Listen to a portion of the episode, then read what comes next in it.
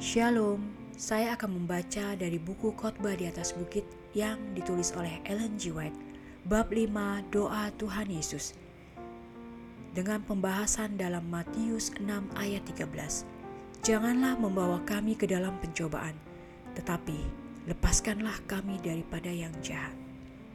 Pencobaan adalah bujukan kepada dosa, dan ini tidak dimulai dari Allah, tetapi dari setan dan dari kejahatan hati kita sendiri. Allah tidak dapat dicobai oleh yang jahat dan ia sendiri tidak mencobai siapa pun. Yakobus 1 ayat 13. Setan berupaya untuk membawa kita ke dalam pencobaan agar kejahatan tabiat kita dapat dinyatakan di hadapan manusia dan malaikat-malaikat. Sehingga ia dapat menuntut kita sebagai miliknya. Dalam nubuatan simbolis Zakaria, setan kelihatan berdiri di sebelah kanan malaikat Tuhan mendakwa Yosua imam besar yang mengenakan pakaian kotor menolak pekerjaan yang malaikat ingin lakukan kepadanya. Ini menunjukkan sikap setan terhadap setiap orang yang sedang diupayakan Kristus menariknya kepadanya.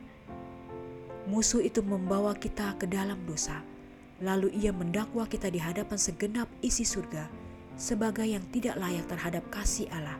Tetapi berkatalah malaikat Tuhan kepada iblis itu, Tuhan kiranya menghardik engkau, hai iblis, Tuhan yang memilih Yerusalem kiranya menghadik engkau.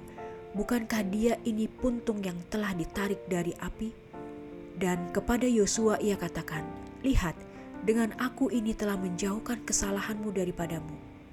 Aku akan mengenakan kepadamu pakaian pesta. Zakaria 3 ayat 1 4. Allah di dalam kasihnya yang besar tengah berupaya mengembangkan di dalam diri kita kasih karunia rohnya yang berharga.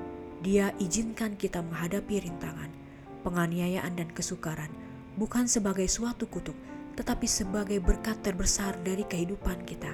Setiap pencobaan yang dilawan, setiap penderitaan yang ditanggung dengan berani, memberikan pengalaman baru kepada kita dan memajukan kita dalam pekerjaan membangun tabiat.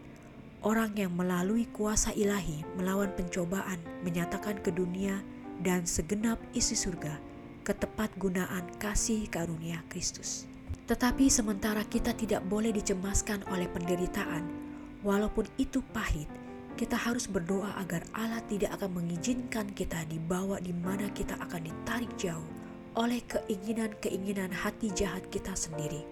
Di dalam memanjatkan doa yang telah diberikan Kristus, kita menyerahkan diri kita kepada pimpinan Allah, memintanya untuk memimpin kita dalam jalan-jalan yang aman kita tidak dapat memanjatkan doa ini dengan ketulusan hati, namun memutuskan untuk berjalan di jalan apa saja yang kita pilih. Kita akan menunggu tangannya untuk memimpin kita. Kita akan mendengar suaranya mengatakan, "Inilah jalan, berjalanlah mengikutinya." Yesaya 30 ayat 21. Tidak aman bagi kita berlambat-lambat dan merenungkan keuntungan-keuntungan yang akan diperoleh dengan menyerah kepada anjuran-anjuran setan. Dosa berarti kecemaran dan bencana kepada setiap jiwa yang memanjakannya, tetapi itu membutakan dan menipu sifatnya, dan itu akan memikat kita dengan penyajian yang menyanjung-nyanjung. Jika kita pergi ke daerah setan, kita tidak mendapat jaminan perlindungan dari kuasanya. Doa, janganlah membawa kami ke dalam pencobaan, adalah suatu janji. Jika kita serahkan diri kita kepada Allah, kita mendapat jaminan. Ia tidak akan membiarkan kamu dicobai melampaui kekuatanmu. Pada waktu kamu dicobai, ia akan memberikan kepadamu jalan keluar, sehingga kamu dapat menanggungnya. 1 Korintus 10 ayat 13 Satu-satunya perlindungan melawan kejahatan adalah tinggalnya Kristus dalam hati melalui iman dalam kebenarannya. Karena sifat mementingkan diri yang ada di dalam hati kitalah pencobaan berkuasa atas kita. Tetapi apabila kita melihat kasih Allah yang besar, sifat mementingkan diri tampak kepada kita dalam sifatnya yang mengerikan dan menjijikan. Dan kita ingin supaya itu dibuangkan dari dalam jiwa. Apabila roh kudus memuliakan Kristus, hati kita dilembutkan dan tunduk. Pencobaan, kehilangan kuasanya dan kasih karunia Kristus mengubah tabiat. Kristus tidak akan pernah meninggalkan jiwa yang untuknya dia telah mati. orang bisa meninggalkannya dan dijejali dengan pencobaan. Tetapi Kristus tidak pernah dapat meninggalkan orang yang untuknya dia telah membayar tebusan dari hidupnya sendiri.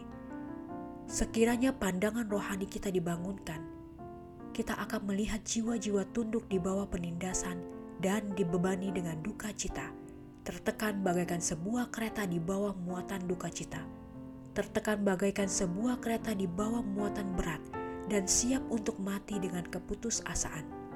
Kita akan melihat malaikat-malaikat terbang cepat untuk menolong orang-orang yang dicobai ini, bagaikan orang yang di tepi sebuah tebing curam. Malaikat-malaikat dari surga memaksa mundur malaikat-malaikat jahat yang mengelilingi orang-orang ini dan memimpin mereka untuk menginjakkan kaki mereka di atas fondasi yang tahan uji. Peperangan yang berkecamuk di antara tentara kedua belah pihak nyata seperti orang-orang yang berperang dengan tentara-tentara dunia ini. Dan kepada hasil pertentangan rohaniah inilah tergantung nasib abadi. Kepada kita, seperti kepada Petrus, kata ini diucapkan, Iblis telah menuntut untuk menampi kamu seperti gandum, tetapi aku telah berdoa untuk engkau supaya imanmu jangan gugur.